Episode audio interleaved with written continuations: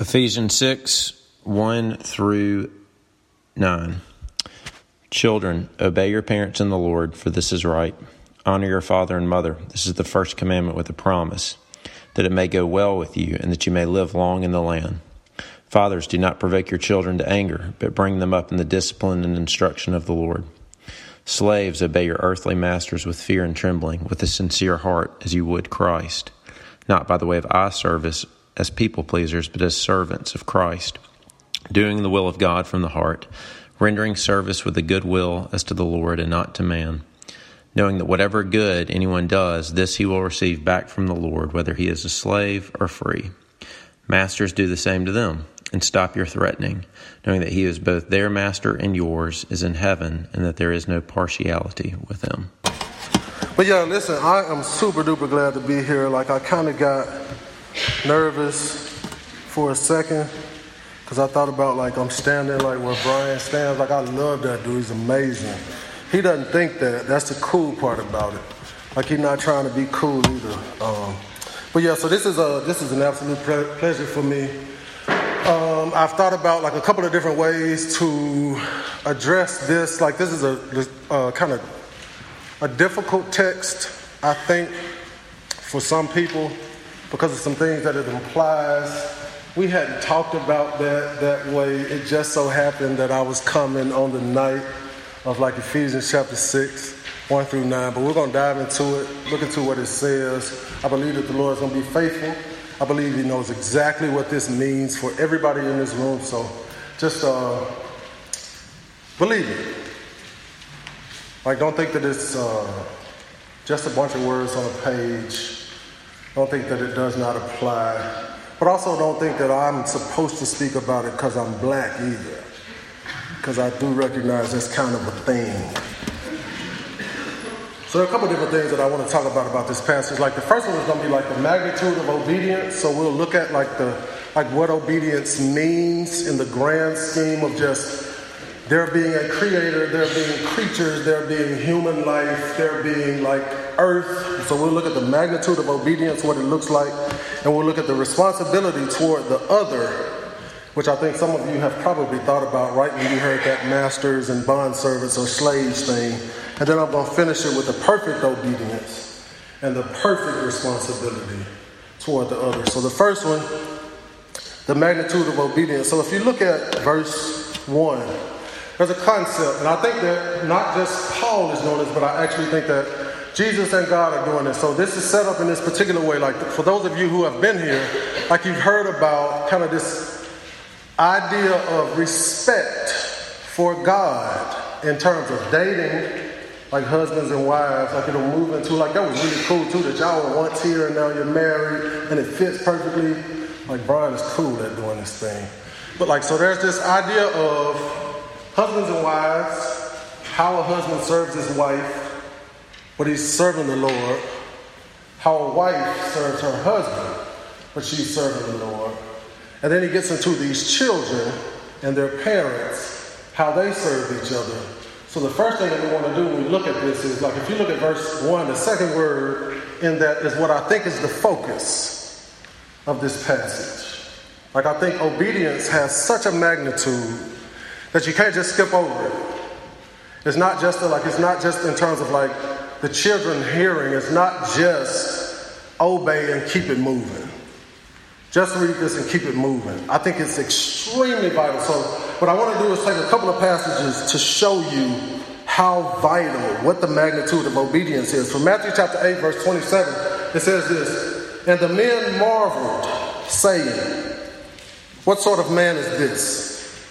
that even winds and sea obey him. Mark chapter 1, verse 27 says this, and they were all amazed, so that they questioned among themselves, saying, What is this? A new teaching with authority. He commands even the unclean spirits, and they obey him. Luke chapter 8, verse 25 says this He said to them, Where is your faith? And they were afraid and they marveled, saying to one another, Who then is this that he commands even winds and water, and they obey him? So, right off the bat, this is the magnitude of obedience. These people are so wild, like in each one of these passages that I read, like it used the word marveled and it used the word amazed. This is what, like the, like the, so the plan of God, the work of God in this creation is this. When you see it do what it's supposed to do, it's supposed to be amazing. Like for these people, it's not just a mere, like, miracle type of thing. It's not just, oh, this is a really powerful guy. Like their souls kind of turn because that's what's supposed to happen when obedience happens. And it's not the concept of, so this is where we've kind of grown. Maybe in our culture, I don't really like to use that term that much, but maybe in our culture, we've kind of grown to this degree. We're not really impressed by obedience. The way that these people seem to be impressed by it. Like when they see the winds and they see the sea obey, it amazes them. They marvel. And it's not a small thing. When we talk about obedience, typically, we just run over it.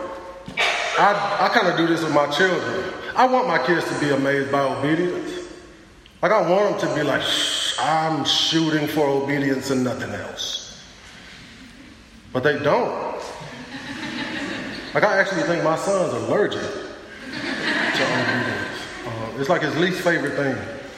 But I do believe, like, if I talk to him about this, because he's always going to say, like, the Bible answer anyway. Like, if I were to say, like, what do you think about these guys being amazed by obedience? He'd be like, that's cool. I like it. But his natural disposition, my natural disposition, maybe even your nat- natural disposition, is to not be impressed by it. So when you hear Christians talk about obedience, like in the church context I'm from, like you talk about obedience, people don't run around and shout. They run around and shout about other stuff. They don't run around and shout about obedience. Obedience isn't layered like that for them. It's a simple thing. But biblically, I do not think it's accidental that God has set this in this way. If you want to have an impact, be obedient.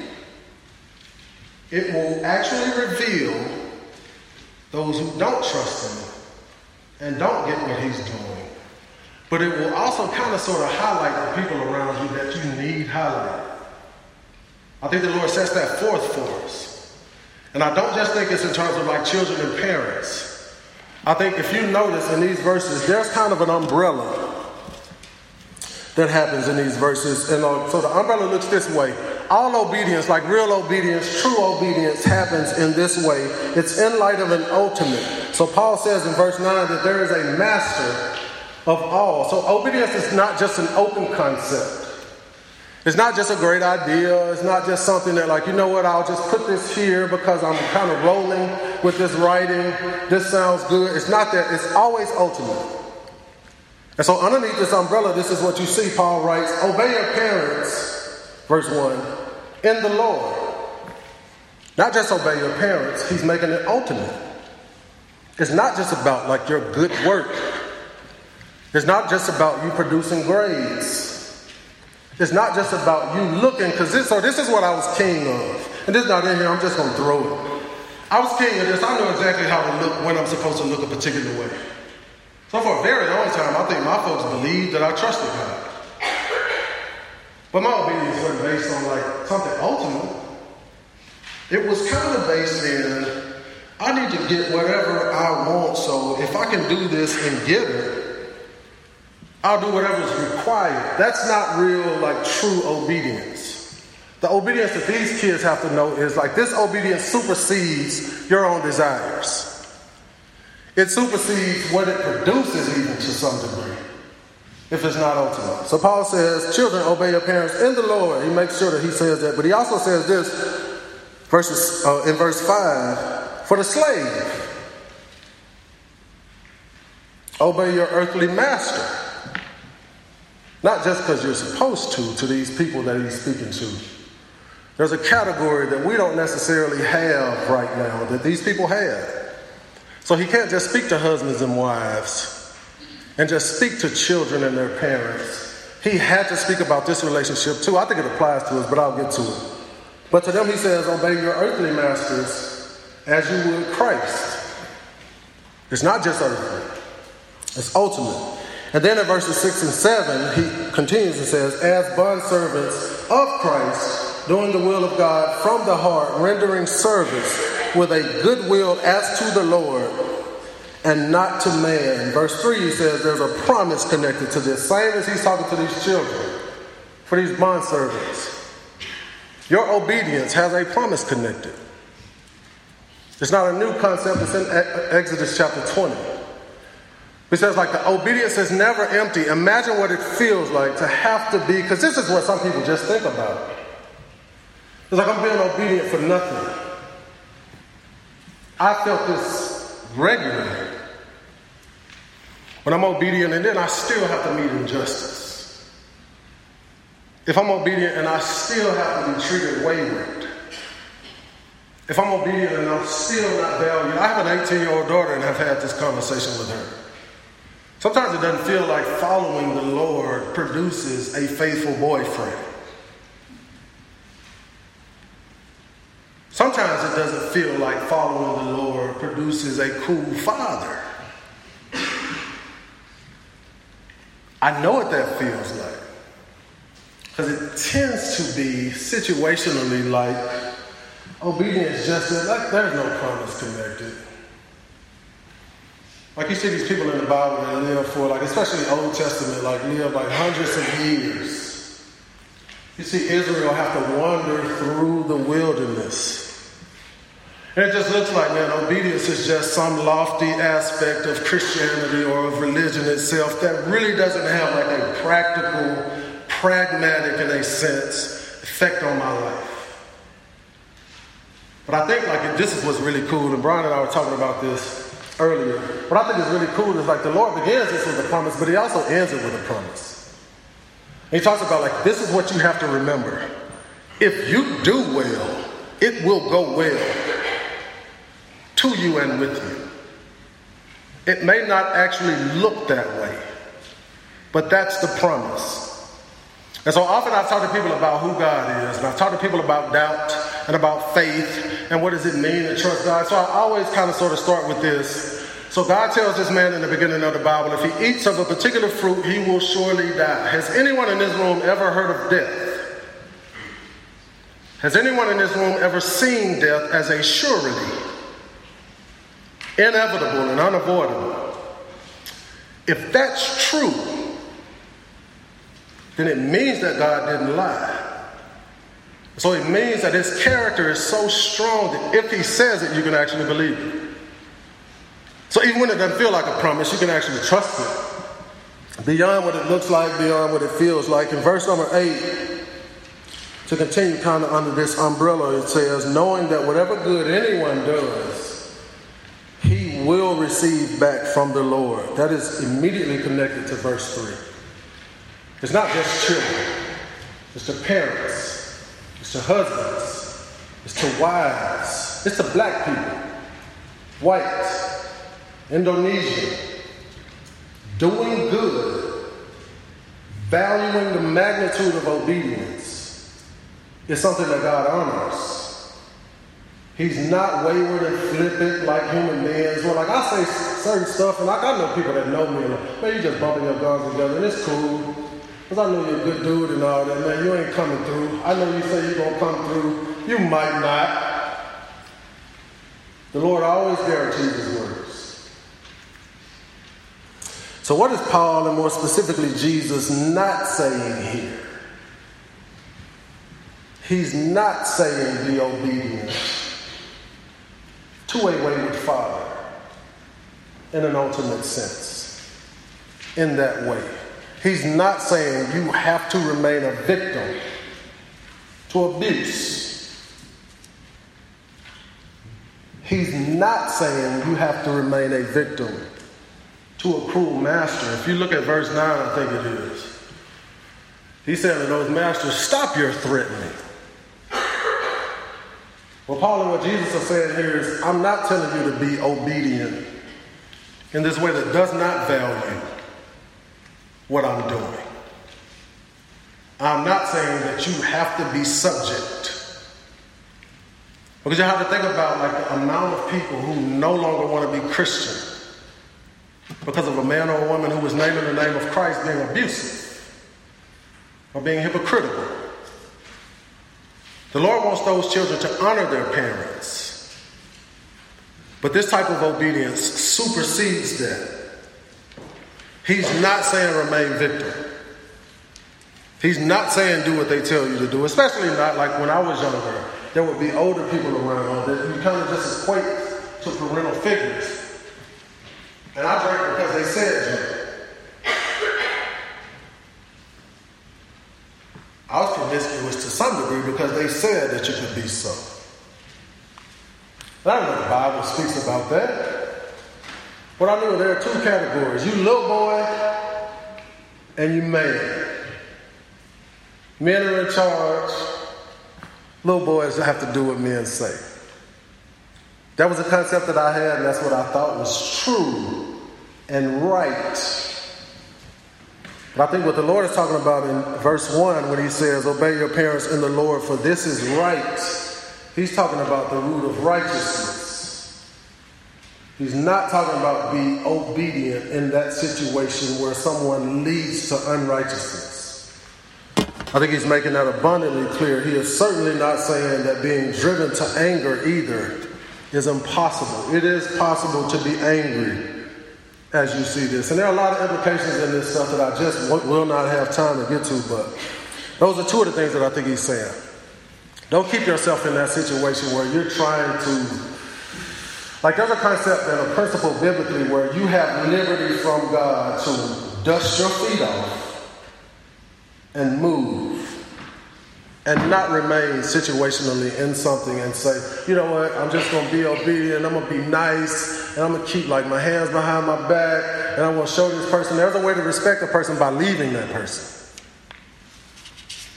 There's a way to honor God by not letting that person lead you into that unrighteousness. The magnitude of obedience actually leads to this for us. So these are Christian people that Paul is writing to and that he's talking to, and this is connected to what Brian's been preaching from the beginning of this book.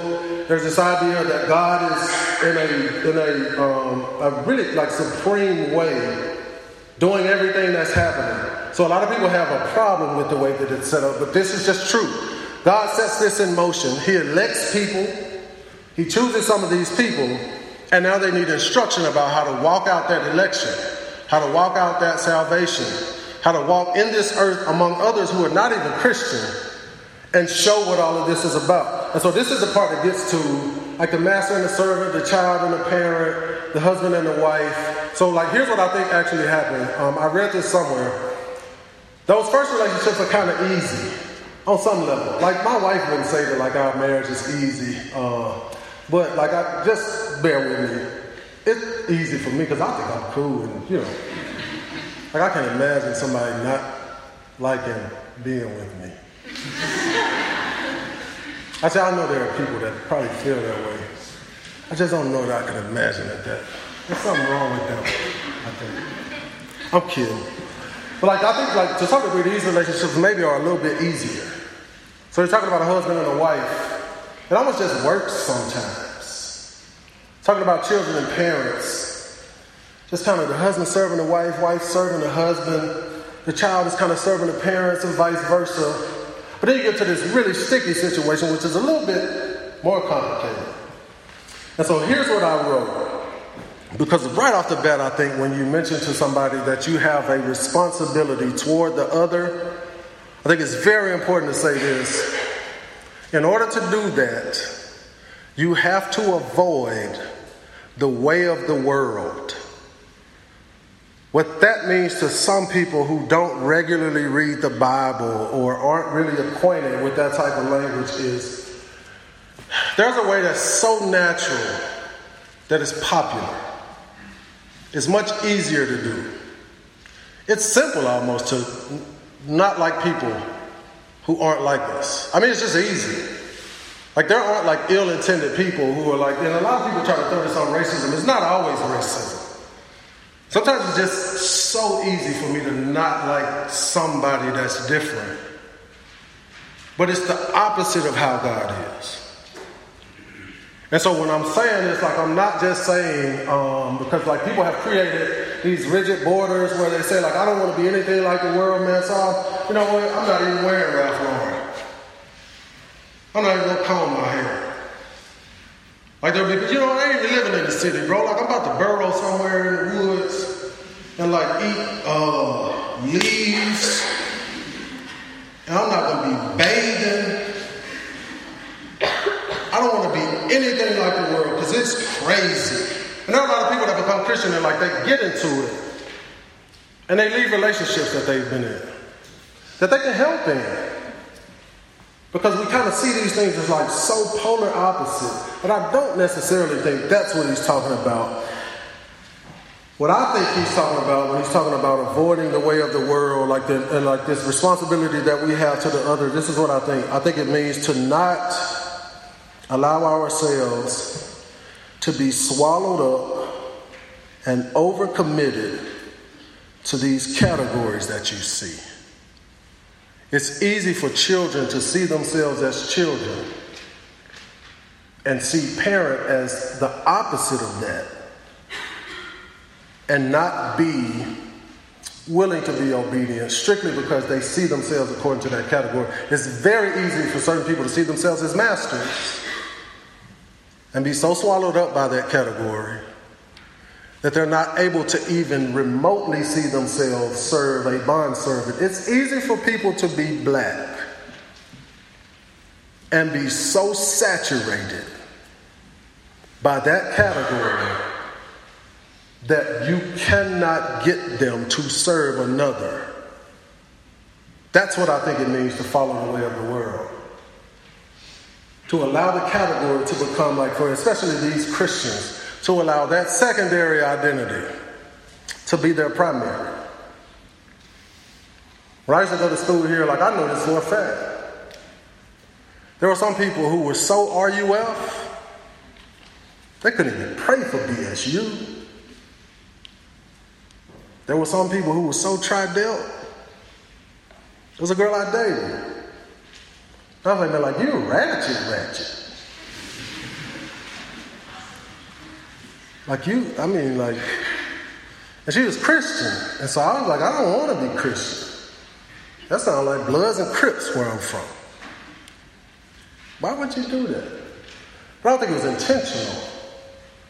I just think like we find ourselves especially so insecure that we will latch on to anything. If a person can relate to the bondservant in this passage, that will be the only word that sticks out to them. If a person can relate to the master in this passage, that will be their quintessential identity when they read this. And they won't hear the part about the serving, and they won't stop the threatening. And the bondservant won't hear the part about you need to be obedient to the degree that it's unto the Lord. So there are two things that are happening here, and I'm like, I told him I'm gonna do this. So I'm about to, I'm about to quote Brian Sorgenfrei. He said this, I guess this was, a week ago. This is from chapter 5. The Bible clearly acknowledges and outlines the evil and the harm that is done when people use their authority to abuse, manipulate, and oppress instead of using it to lovingly serve. Jesus hates it. He hates it even more than we do. Because when anybody uses their authority, he said in marriage, but I think it applies in a grand way, to hurt and oppress and, abuse, it's simply a misrepresentation of Jesus. He hates it. And our history is filled with it. It's awful, he ended. So, this is what I want y'all to see real quick. I got four minutes, 23 seconds. There are two things I think are happening right now in this passage, but I also think it extends directly into 2018.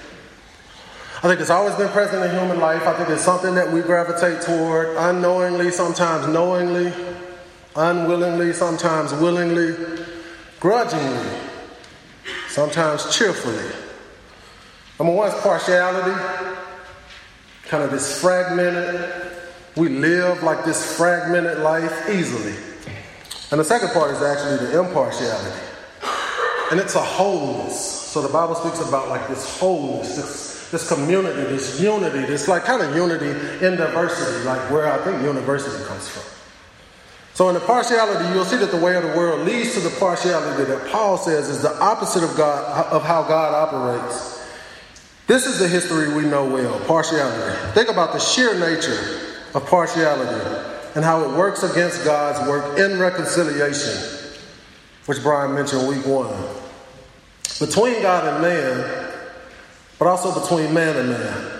So, even in American history, think of what it means for cruel masters to communicate the opposite of what God says to his creatures. Not to make light of any ethnic group at all. But think about how regularly that's been our history. Where this command and this passage is absolutely ludicrous. Masters serving slaves, slaves serving masters. And I said, like, you could take that context away because we don't really deal necessarily, especially not well, even when we're talking about it. We don't deal that well with that. So you could take that out. And there are a number of different groups that you could place there rich and poor, American and immigrant, black and white, Adidas and Nike. It's crazy as a concept that I have a responsibility toward another. How, Sway? It's crazy to people. But it's exactly what the Lord once said right here. And so you look at it and you see this. Paul is connecting something where he's saying, so the master has this place where he's clearly been partial. And God wants to fix it. So God has to show him impartiality. It doesn't always work for the bondservant to speak to the master about impartiality. It matters that, and I know like a many a time, it's like, like, why do we have to continue to hear sermons? Why do we have to continue to read the Bible? There's this way that God is working where He's penetrating the heart of a master through it. It's as simple as that. And so you get these two categories, and the Lord has given both of these categories a responsibility. Your responsibility to the other is to me. You cannot love me and not love them. You cannot, as a bond servant, and this happens all of the time. I'm regularly talking to somebody and I say, Who are you? And they say, hey, picture this. I'm going to tell you who I'm not. I said, look, you don't, don't define yourself that way because that is probably going to empty you of your responsibility to another person. That's not what the Lord is doing. What he wants is this. So I want you to identify the way that I've placed you to identify. There have been people put, almost everybody is put in a space where they have to be under someone. And almost everybody is put in a space where they have to be over someone.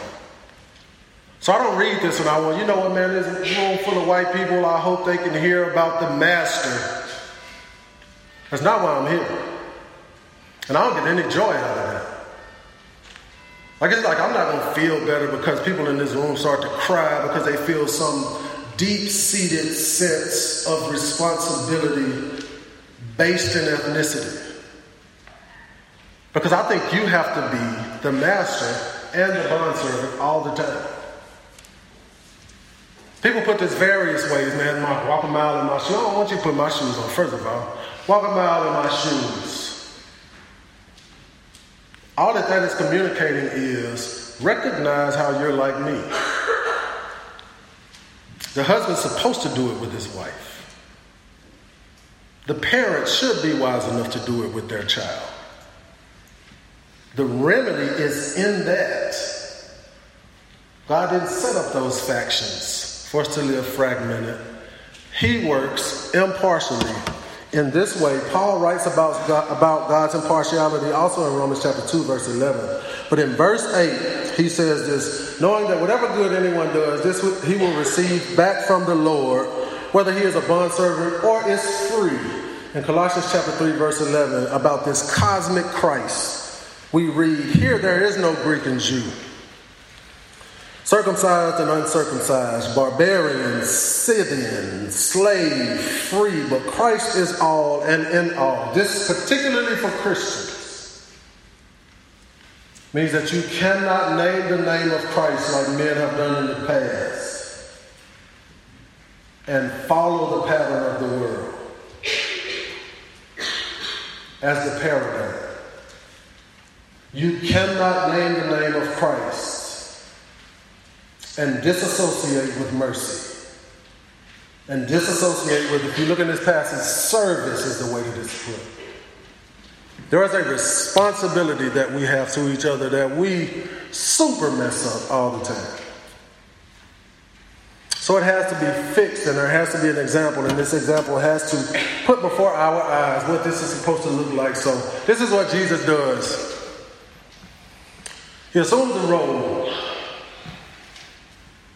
of husband to the church to show husbands. If you read chapter 5, chapter 6, this is what you're going to see every time that you go to the Bible. This is the quintessential example of everything that God requires of you. I need you to pay attention to my son, which also highlights the children portion. I need you to pay attention to me, the Father, which highlights that portion. And I need you to watch this master. This is what we think about. We typically think of masters. This is a part of why some people have an issue with it. I always struggle with rich people. I always thought they have to be arrogant and pompous. And I want nothing to do with them. And so the Lord fixed it this way. Biblically, he says, he emptied himself of.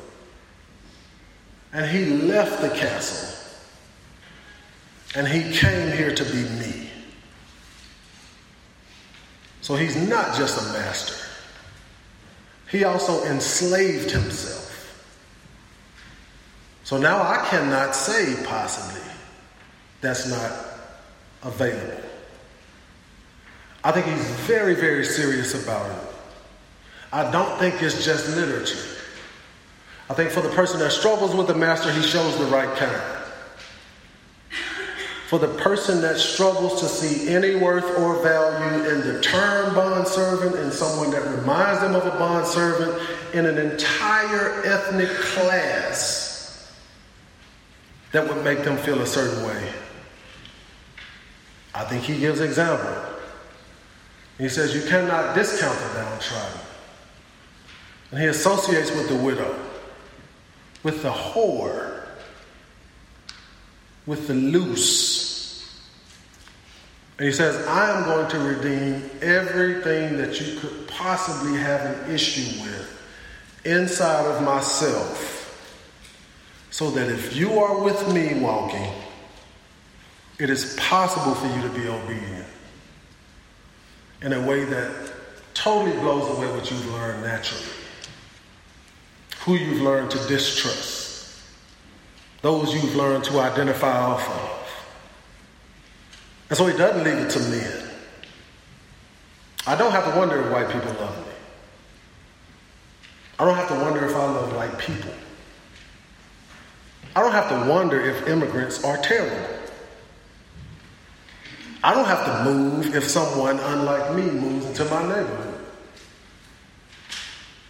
Because the categories don't belong to me. I'm not overwhelmed by them, I'm not drenched. I recognize the categories are secondary.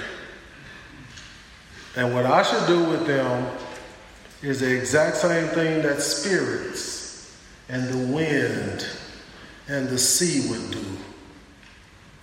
I should be amazed when they're obedient. Let's pray. God, thank you very much for the amount of time that you give us. Um, thank you for the lives that we have, in some sense, the fortune to endeavor to live. You are amazing. You are credible. You are helpful. But you are also supreme you are holy, unapproachable without majesty which your Son provides. But you understand this because he was also poor. So we need him to be rich. He is rich in mercy. We need him because we are downtrodden and poor in spirit at moments, and he has been all of that. Help us to see him. Help us to see him as creator, making us worthy, so that we obey in every situation as unto you. In the name of Jesus Christ, I pray. Amen.